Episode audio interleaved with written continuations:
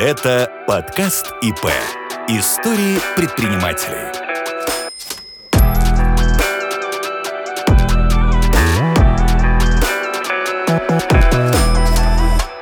Кто знает, зачем преодолеет любое как. Мне говорили, учись, и у тебя все будет хорошо. Ну, как бы я училась, а хорошо очень долго не становилось. Если я злюсь, то я иду на дискотеку или в караоке-клуб.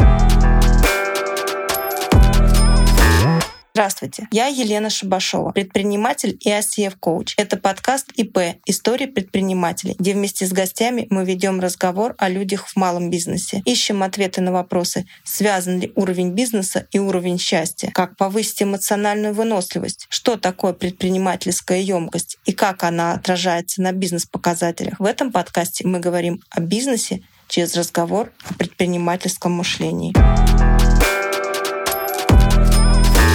И сегодня у нас в гостях Коваленко Анна. Анна — генеральный директор и управляющий партнер производственно-управленческой компании AND. Компания Анны занимается производством нестандартных изделий из мебели и управлением проектами Фитал. Анна разрабатывала дизайн-проекты и делала офисы для таких известных компаний, как Альфа-банк, Газпромбанк, Центр международной торговли, Хилти, лаборатория Касперского, Energizer, Феррера и многих многих других. Анна, привет. Привет. Ну, давай, да, я немножечко о себе расскажу.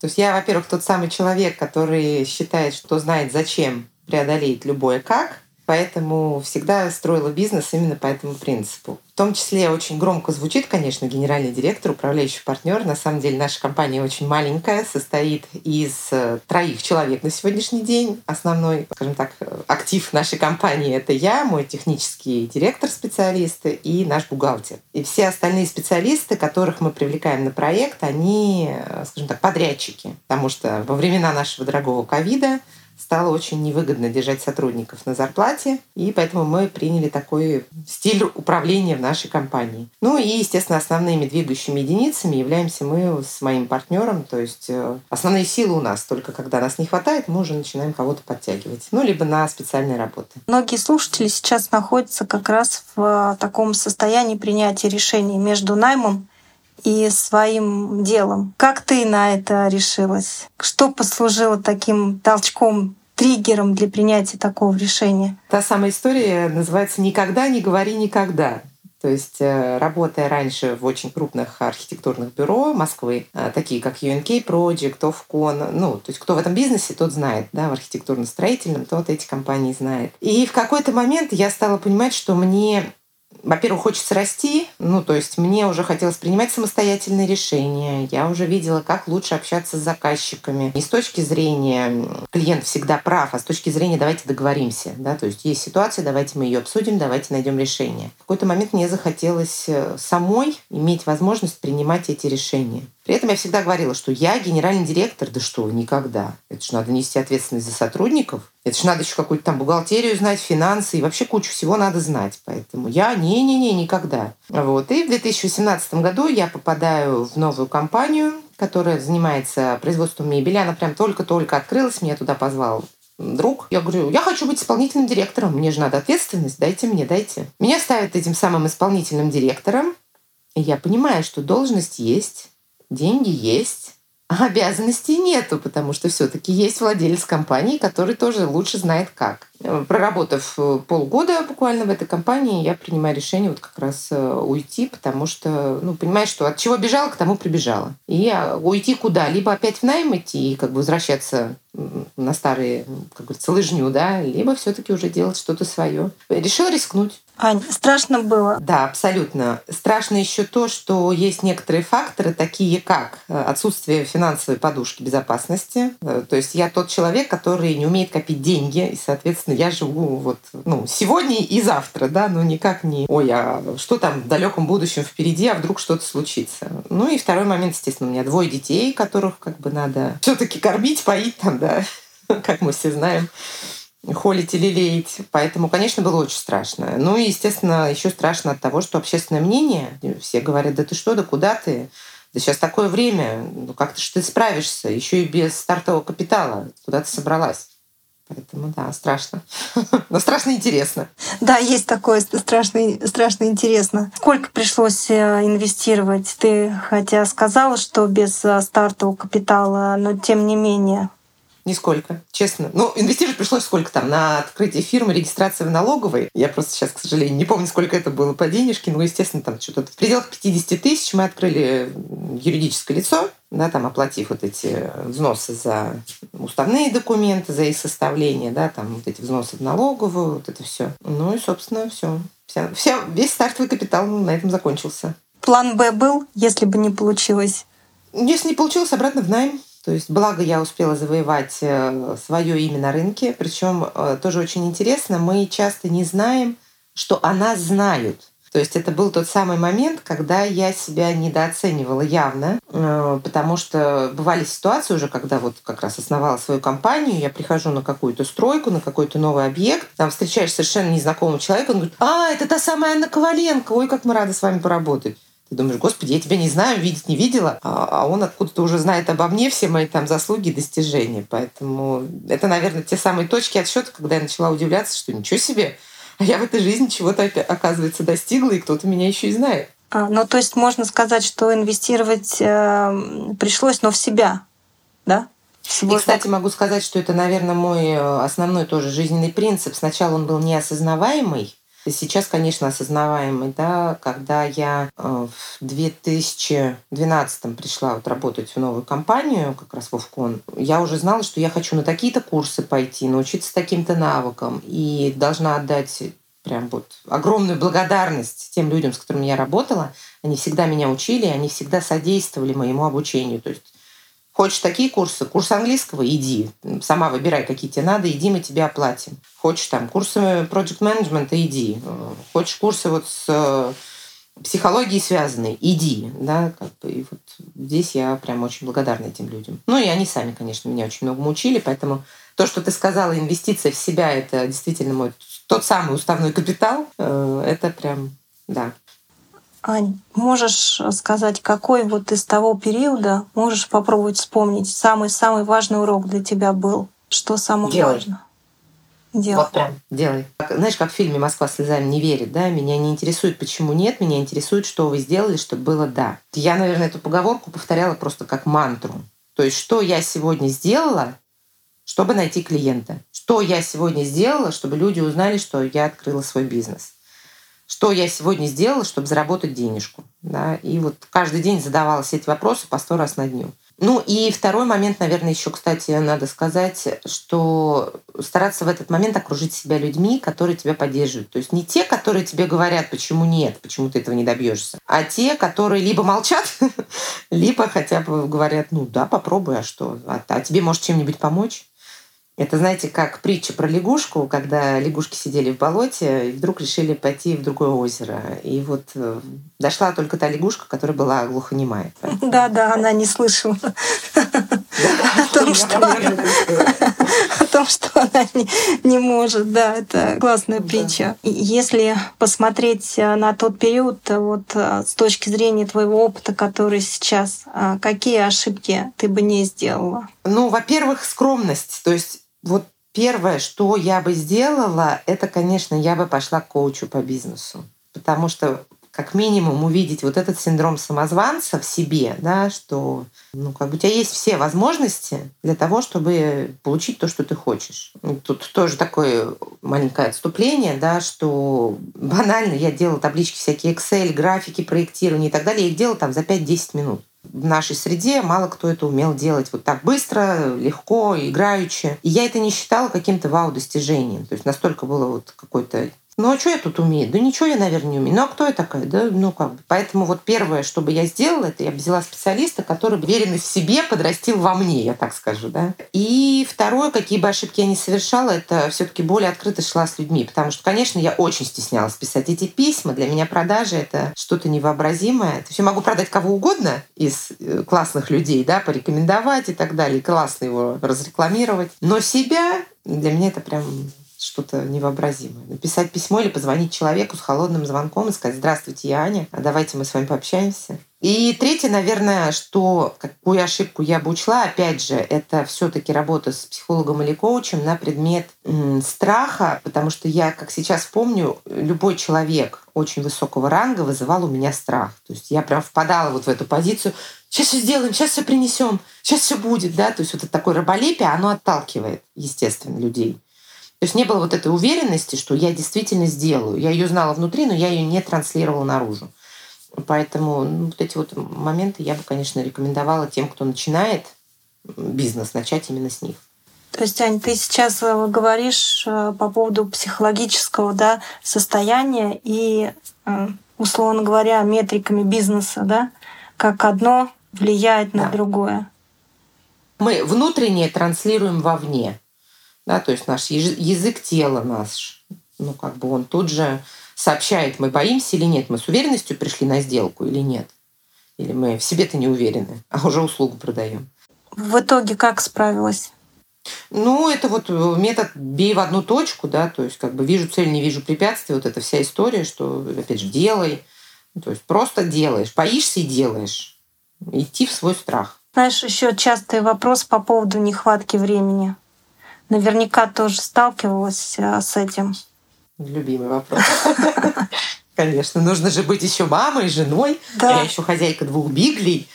И тут мучает и совесть, и вина, что нужно там собакам время уделить, детям время уделить, мужу время уделить, а когда все это сделать, а еще когда бизнес начинается, там же, конечно, вложения времени, они огромные должны быть, да, то есть это прям ты работаешь 20 на 7, я бы так сказала. А что делать-то, а, вот. Ань? А что делать? Э, делать, вот выстраивать приоритеты. Опять же, э, ну, вот этот принцип трех э, важных целей на день, он очень классно работает.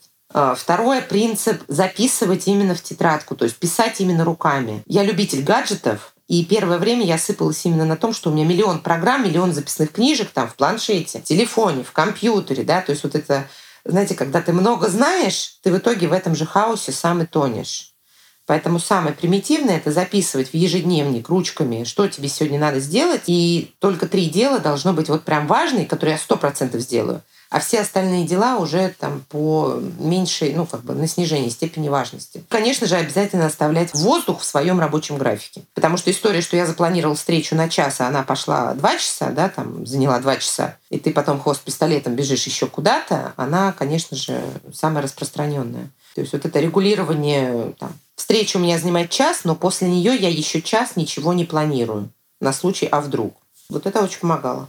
Но опять же не сразу, да, то есть это методом проб и ошибок. А когда уже не было сил, все, заканчивалась э, энергия, да, что делать, как ее поддерживать? Поныть самой себе, угу. поныть кому-то, кому ты доверяешь, пожалеть себя, вот прям честно себе признаться, мне сейчас себя очень жалко, я так измучилась, я устала от всего, что происходит. Мне хочется все бросить, да, может быть, позлиться, потому что кого-то, возможно, будет злить вот это собственное бессилие. То есть разрешить себе проявить все, что в тебе есть, да, все вот эти эмоции, их куда-то выплеснуть. Желательно, конечно же, на физике. То есть э, я, например, вот если я злюсь, то я иду на дискотеку или в караоке-клуб. И неважно, как я пою или я танцую, но мне это очень сильно помогает вот прям перезагрузочку сделать поплакать, опять же, да, то есть если я чувствую, что все прям вот тоска смертная, накатила, руки опускаются, вплоть до того, что включить какой-то очень гнусявый фильм и прям вот поплакать. Ну и плюс, я говорю, люди, которые могут выслушать, не давать советов, чего тебе нужно сделать, куда тебе нужно пойти, да, а вот просто вот прийти сказать, не так плохо, просто пожалей меня. Я сейчас маленькая, хочу на ручки, ну, условно, метафорически выражаясь. Для меня сейчас это звучит как увеличить предпринимательскую емкость. Знаешь, это как вот способность все переживать, да, выдерживать проблемы, задачи, все, что на тебя сваливается, да, и как ее растить, растить, растить, где-то, наверное, параллельно да. с масштабом да, мышления. Ну, и я бы еще, знаешь, сказала тоже, вот мне очень нравится такая ассоциация, мне вообще стало нравиться говорить ассоциациями с некоторых пор, что наше тело — это сосуд. Ну вот, например, именно наше тело, да, там от э, шеи до бедер. Сосуд же как баночка. И вот мы в него накладываем каждый день какие-то свои эмоции, впечатления, ощущения от внешнего мира, да, там от отношений, от бизнеса, от всего, что мы видим на дороге, условно, да. И этот сосуд, естественно, наполняется, его надо опустошать. То есть, если ты его не будешь опустошать, рано или поздно он заполнится, потом ты еще крышечкой это накрываешь, да, там, как говорится, эти эмоции, засовываешь поглубже, я ж сильная, я ж справлюсь, у меня же вариантов нету. Вот. И в какой-то момент это все просто начинает там гнить. Да, все, что мы туда запихнули, все наши вот эти эмоции, страхи, тревоги, переживания, раздражения. А у меня тоже это попервой выливалось очень сильно на детей. То есть на кого мы сливаем весь негатив, да, на тех, кто слабее нас, и на тех, кто ближе к нам. Поэтому вот в какой-то момент я просто стала замечать, что я захожу домой, открываю дверь, попавшиеся под ноги собаки меня раздражают, хотя я их обожаю всей душой. Да, там, или ребенок, который бежит рассказать, мам, мама, у меня сегодня, хочется на нее рявкнуть, сказать, отойди. Да, и вот когда я на себя начала на этом отлавливать, я думаю, что-то не так происходит, что-то с этим нужно делать. То есть ребенок не виноват, собаки не виноваты, это в тебе есть какой-то вопрос. И, кстати, тоже можно сказать, что я тогда впервые пошла к психологу. Он мне сказал, что ты приходишь домой, у тебя должно быть 15 минут свободного времени там, умыться, переодеться. И, говорит, семья должна об этом знать. То есть проговори со своей семьей, что когда ты входишь домой, тебя не надо трогать 15 минут. Переключиться с рабочего режима на домашний. Скажи, как думаешь, темперамент влияет? Я думаю, что влияет. Это, конечно же, не истина в последней инстанции, но мне кажется, что мой темперамент вот этого шила в попе, он очень сильно помог мне в жизни. Куда-то вообще двигаться, чего-то хотеть, опять же, да, потому что э, люди, которые флегматики, спокойные, ну, то есть э, зачем идти управлять стрессом, если ты этот стресс не выдерживаешь сам? Да, то есть, опять же, сначала Э, слышала здесь фразу «нужно стать продуктом своего продукта». Да? То есть сначала научись сам, а потом уже это делай вовне. Ну и опять же, если мы возьмем, например, европейские компании, я часто раньше в командировке ездила на заводы, и мне очень понравилось высказывание одного директора завода по производству мебели в Испании. Я говорю, а как вы так вот, вам уже там 70 лет, вы, как говорится, всю свою жизнь, 50 лет точно на одном месте. Он говорит, а я начинал с человека, который собирает коробки на этом заводе. И то есть я, говорит, знаю все процессы от самых низов до самых верхов. Да? То есть человек стал продуктом своего продукта. Он настолько впитал в себя все это, что ему дальше легко уже этим управлять, это транслировать. Поэтому, возвращаясь к характеру, да, если я как бы, боюсь тут резких шумов и вообще каких-то стрессовых ситуаций, ну а зачем мне открывать свой бизнес? Мне лучше идти туда, где, наоборот, обо мне позаботятся, да, там меня, так сказать, окружат какой-то нежностью и заботой. И здесь лучше сфокусироваться на то, чтобы работодатель был э, человечным, скажем так, да, то есть чтобы он мне эти комфортные условия предоставил. Тогда это будет гораздо лучше э, КПД, нежели я там пойду против себя. Люди, за которыми я наблюдаю, вот, например, недавно даже совсем общалась с девушкой, а, она достаточно полненькая. И она говорит, вот я не понимаю, почему у меня деньги стоят на одном уровне. То есть там 150-200 тысяч и больше, ну никак, никуда. А она работает в стоматологии. И пообщавшись с ней, ну, я поняла, что она очень творческий человек, то есть она классно поет, классно танцует. Ну, как бы ей надо творчеством заниматься. А она сидит, э, работает в офисе, как офисный сотрудник, это не ее. Это очень важный момент э, подсветила сейчас, да, понимать, насколько это твое. Были ли у тебя такие моменты, когда ну все, одно только желание послать все, все куда подальше. Да, конечно, были. Я думаю, что это... Мы с этим встречаемся, наверное, довольно часто в своей жизни, что хочется все послать. И здесь меня остан... Ну, то есть тут мы начинаем искать свою мотивацию. И моей мотивацией было именно то, что мне понравилась та свобода, вот этот вкус свободы, который я ощутила. А, что первое, я могу принимать свои решения, да, и выбирать заказчиков, с которыми я хочу или не хочу работать. То есть это как э, на собеседовании, да, то же самое и в бизнесе. Как ты смотришь на клиента, клиент смотрит на тебя, и вы смотрите, можете ли вы договориться. Плюс свобода передвижения, то есть мне не нужно было четко там к такому-то времени бежать на работу, да, я планирую свой день, я знаю, в какое время мне надо быть, где, и это очень крутая свобода.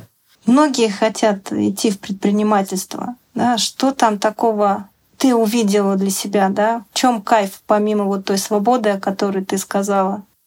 Здесь, я думаю, каждый для себя должен определить, зачем. Зачем я хочу стать предпринимателем? А, помечтать, опять же, да, то есть, хорошо, я стал предпринимателем, что я получил? Потому что здесь мы очень часто проживаем не свою жизнь, да, то есть, опять же, даже мне говорили, учись, и у тебя все будет хорошо. Ну, как бы я училась, а хорошо очень долго не становилось. Поэтому зачем именно мне открывать свой бизнес. И опять же, какой бизнес, да? Потому что есть бизнес, когда я сам на себя работаю. Есть бизнес, когда у меня 2-3 подчиненных и все, да, там, или партнер, ну, как, у кого как, да. А есть бизнес, когда у меня корпорация. То есть я какой бизнес хочу и для чего я его хочу. И когда человек это сам для себя понимает очень четко, то есть вот он когда об этом думает, у него бабочки в животе, значит, ему туда надо идти.